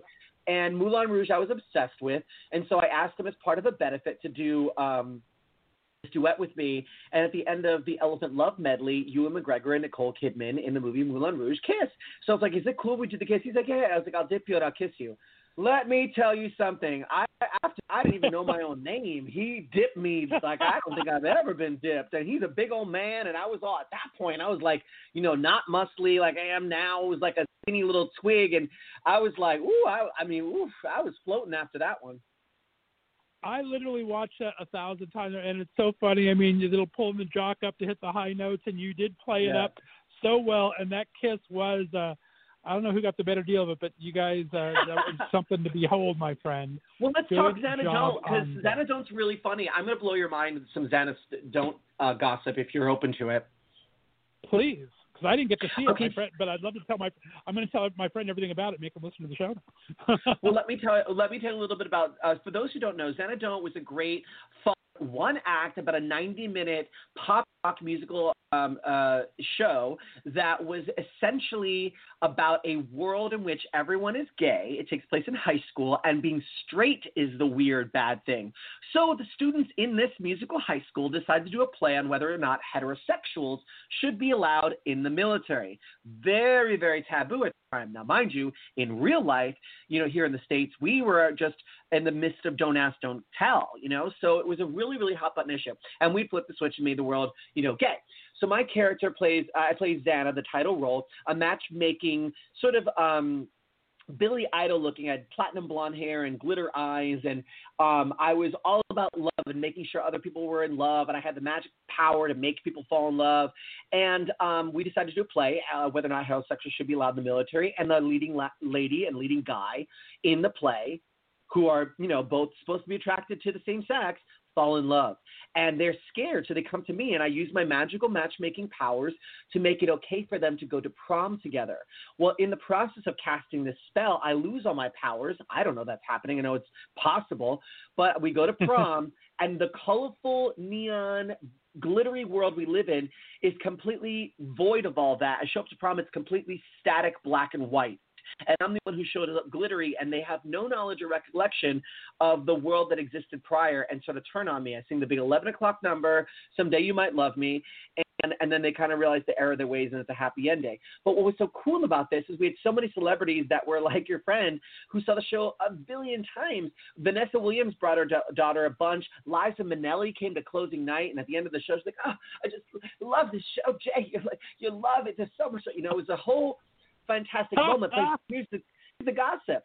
I was shooting Queer Eye during the day. I got Queer Eye about a month into doing Zanna. I was doing Queer Eye from 6 in the morning till 6 ish p.m. I, w- I had a 7 o'clock out, and they would have to speed me to the theater.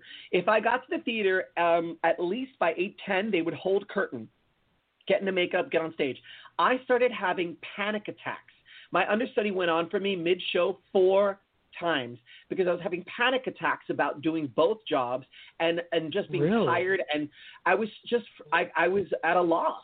And my poor understudy, who by the way they brought over the entire cast except for Nana, who had to be my standby. So God bless him. I mean, he's a great performer. He was in Hamilton, um, and I felt really, really sad that he was uh, having to be my standby. But good, good Lord, I put him to work. He went on a bunch. Um, but it was an incredible show, and it was really hilarious because they dyed my hair blonde because my the guy that I had replaced was bald, shaved his head bald, so he stood out, and they wanted a standout visual character. So I was like, "What about blonde?" Open my mouth. You know, Puerto Ricans, we can't hold on to that blonde. It's too hard to to keep it there, especially my hair is curly. I had to literally flat iron it every day. One one day before the show, the hair broke off in the flat iron. Oh no. I Oh, my I know. goodness. And I started then I started doing Queer Eye, and I was like, uh, I have a TV show, so I either leave or Oh my goodness. took brown so at home like leave in, put it in my hair, you know, like um sh- you know, took a shower in the morning, shampooed my hair because I don't know any better. So it's wet, I leave the house, it looks dark. I get into hair and makeup, it had lightened to the color of like like like a latte. It was like a creamy, sandy beige because I had oh washed Oh the color gosh. out. I didn't put a tone or any. I didn't know any better. And I did a full up. My first episode of Queer Eye is when we're making over one of our crew members and we hijack him. I have coffee colored hair. Oh, that's hilarious. Oh, Yeah. that is hilarious. Oh my goodness. I'm I'm going to tell my friend all about that. And he also got to see your Twisted Cabaret twice. That's all he got to see that one, but um you've just done some amazing shows, my friend. I love Well, um hearing your voice and talk about what the cabaret I mean it's got to be nice to have those upfront and personal type shows, right? I love talk it. My favorite medium is live. brings to you. My favorite medium is live. Even if I'm shooting on set. If it's a comedy, my and it's a single camera and there's no audience, my goal is to ca- crack the crew up. So if they yell cut, they can't breathe and they're letting their laughter out. Then, um, I my favorite job to date. Um, uh, would have to be the sitcom I did with Reba and Lily Tomlin called Malibu Country that people still watch on the ABC.com app. And um, it's a hilarious comedy, and I kind of played um, Lily Tomlin's kind of uh, partner in crime. The storyline is essentially Reba plays a, a woman who had a country career, country singer career, gives it all up to become uh, the wife to the biggest country star in the world, has kids with him, and the show opens at a scandal. Um, he puts her at this press conference and you know, after she said she wouldn't want to talk about it, and he forces her to, so she leaves him, takes her mom and her kids, moves to Malibu, and starts life over. And I play the kid at the record label that she's still signed to. And the big head up doesn't want to meet with her, so I feel bad to take her under my wing. And in in the process, Lily Tomlin and I become somewhat, you know, she's having a second adolescence. She's a senior citizen who moves to a state with medicinal marijuana, and all of a sudden we get into all these hijinks. It was Jack and Karen, and when you get on set and the audience starts applauding for your character before you speak, I've never had anything like that before, and it was such a cool moment. So now my uh, way of doing that is is being a storyteller in the cabaret space, and so that's why I've really um, started leaning into these online shows, and like you said earlier, making them a spectacular, uh, making them really special and fun. And I have to be honest, I'm taking a page from many drag queens who've gotten super creative. I was watching a streaming show the other day. A, a drag queen, it- the camera set up stagnant facing a garage door. The garage door opens. The drag queen is on top of the car, which is moving without her. I mean, it was hilarious, but it was showing how you can get Oh creative goodness. and still socially Yeah. distant and provide content that's exceptional. I love that. Well, you have the chops for it and you have the creativity, my friend. I can't wait to see what you come with with because your voice. I mean, I I remember back. I've been obsessed for quite a while, Jai. I have to admit. I was Oh. loving you back in duet days when you were doing duet.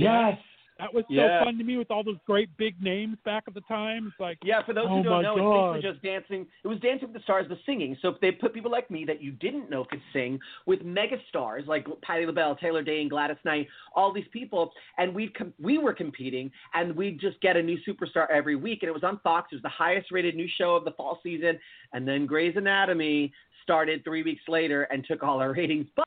I thought that was going to be my reintroduction to society. Hey, I'm done with Queer Eye. Hey, I'm a performer. Look at me sing. Um, and it did for a moment, but really for a lot of people, it was like you know come and go. So I appreciate that you that you watched that, and some clips still exist on YouTube. Should people want to watch them? it is a lot of fun and we have likes to go here so i want to get through i mean with not looking Drew Droege and justin martindale are both friends but on the show. Yeah. your character was so fun on not looking. Uh eastsiders kit is a good friend of the show. Um, you do great work in anywhere you, you're at my friend. I really enjoy watching you perform sing. I mean you do it all. Well, thank you so much. You know, I, I, I, you know, I, like I said earlier, when we first started chatting about my my background and my origins, you know, I've never had the luxury of relying on family or having support in that sense. Um, you know, some out of my home when I when I took the job of Angel in Rent because of the content of the show, and never really managed to salvage a relationship with my mother that was uh, mother son relationship. So I really hustled because I have to. I don't have a backup plan or a safety net, and I've really leaned into a family of choice um, and tried to be a voice for those who have been in similar positions because I believe that our family are those who show up for us.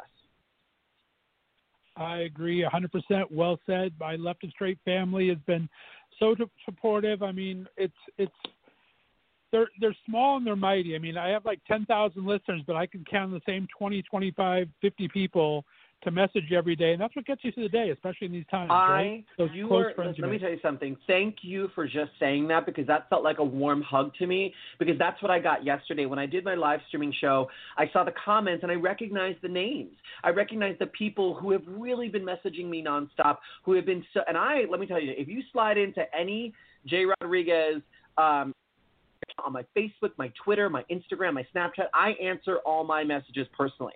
So for me, it's like I like that connection. I'm not. I ne- I've never wanted to be unaccessible. Right. No, I think it's so important, and like you said, you get those, you get those one-on-one connections, and yeah, it looks like you have a jillion fans, and that's good, but it's really those one-on-one connections that matter to you, and Yeah. it matters to me, and I understand exactly what you're saying on that. All right, we're Yeah. going to wrap up. We're going to have to have a part two because there's so many other things I have in my notes. I have another page that have notes I didn't get to. But let everyone know that might be living under a rock where they can find you on your social media and Yes, uh, what projects. just, um, we talk about equality again, Sure. a couple things we looking Yes. for.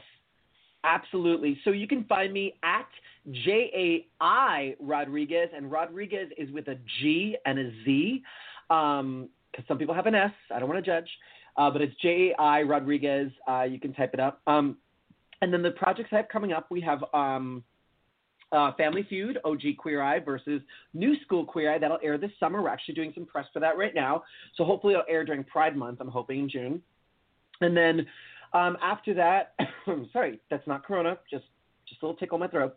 um, and then uh, and then I have a, a four-part miniseries that I was uh, really happy to be a part of called Equal, and that is about unsung queer heroes of the 1960s. It's somewhat shot like reenactments, um, but they hired many queer LGBTQ plus um, performers to tell the story of those people who've somewhat been forgotten about uh, on a main level and bringing these stories to the masses. I was fortunate enough to play a gentleman named José Sarria, who started, uh, or rather, the widow Norton, as known by the Imperial Court. He started the Imperial Court system, which was a charitable fundraising organization in the 1960s, really helping the community the community not only politically to be seen and represented by elected officials, but also as a charitable organization as the AIDS crisis started taking hold.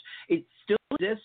Um, there's hundreds of chapters coast to coast, and I was fortunate enough to speak to the successor, Nicole the Great. She's um, Empress Nicole, who replaced José Sarria.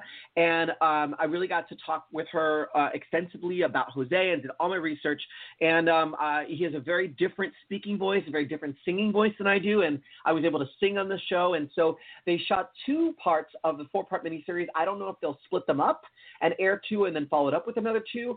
Uh, but I'm really thrilled that we were able to squeeze that in uh, before the um, stay at home orders were in place. Nice. I can't wait to see it. I have my little HBO Go, so I'm going to be on the lookout for it. Jai Rodriguez, it's been an absolute pleasure having you on the Left of Straight show, my friend. Thank you so much for calling in.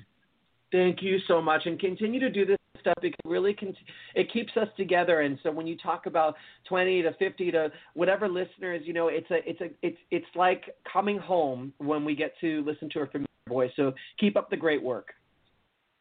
I appreciate it. Stay on the line, my friend. Guys, we're going to be on the lookout. We're going to have a very special five questions with Jai Rodriguez in some of our bonus segment. We're going to go ahead and play out now to another song, and I'll be back in just a little bit. You're listening to the Left of Straight show right here on the Left of Straight Radio Network.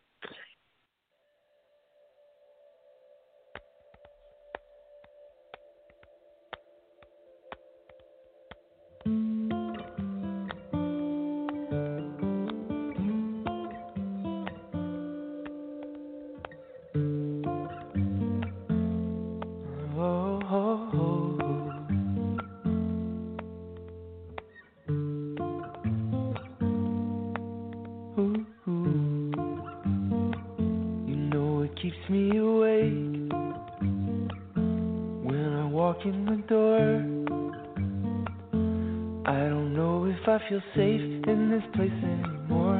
In this place anymore. You know you're making me wait. I don't know what it is for. Is it just habit to break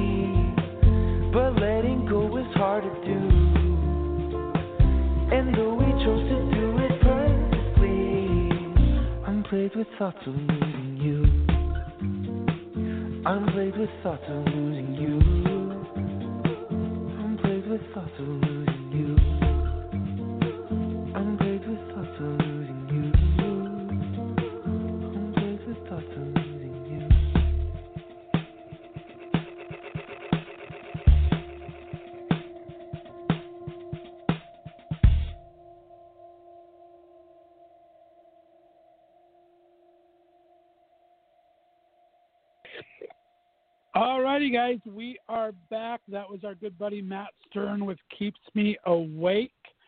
Guys, big shout out to my guests today. Thank you so much to Bruce Hart and Jai Rodriguez for being on. Such great talent in their craft and just overall really great people. So it was great talking to both of them. We're going to have all new interviews the rest of this week Wednesday, Thursday, and Friday. Same time, 6 to 8 p.m. Pacific time, 9 to 11 p.m. Eastern time here. And uh, great show tomorrow. We're going to bring you two LGBT advocates and political advocates. First up is going to be James Duke Mason. Um, you may know Duke. Duke is actually the son of Belinda Carlisle from the Go Go's, one of my very first concerts ever. But he is a LGBT advocate living in West Hollywood. He's actually ran for West Hollywood City Council. He has an amazing new little talk show he's doing called Duke's Downloads on Instagram that he's uploading on YouTube. Talked to some amazing people already Leslie Jordan, Cleve Jones. So he'll be up first. And then the second interview, is very excited about, Fred Karger is our very first ever out LGBT presidential candidate. Yes, I know you thought that Pete Buttigieg was the first, but there was one before him. Fred Karger for the Republican Party ran as an openly gay candidate. That little bit. and some of his amazing LGBT advocacy, where he actually uh, boycotted successfully four major companies. He has worked on so many great projects. So look for them tomorrow. And then coming up the rest of the week here, I have some great interviews from Equality Ohio, from our good buddy Paul Richmond, an artist who just finished his piece doing a uh, album cover for Troye Sivan. We have um, Jake Dean Taylor, an amazing actor, model, and fitness trainer. And of course, Billy Clift, our buddy, and Carson Jones, who is an amazing LGBT advocate as well as a zookeeper by day. And his dad just happens to be a United States Senator from the state of Alabama, the first Democratic senator in 25 years there. So, some great shows to finish up the week. I hope you'll tune in. I hope you'll follow me on social media. Uh, for Twitter and Instagram, it's at Left of Straight. That's always spelled L E F T O F S T R and the number eight. On Facebook, it's the Left of Straight Show page or my public page. You can send a friend request over to Scott Fullerton. And I hope you'll follow along and subscribe at your favorite podcast distributor, either iHeartRadio or Spotify or Apple Podcasts or Google Podcasts or right here on Blog Talk Radio. Hit that pink little subscribe button. You always get a notification we're going live, and it's up streaming within the next 24 hours at all the major podcast distributors. That's all for me tonight. Again, big thanks to my guests, Bruce Hart and Jai Rodriguez. We'll be back tomorrow with a whole new set of interviews for you. Have a great night, everybody. Keep safe here and healthy in Corona 2020. I'm out of here. Bye bye. Thank you.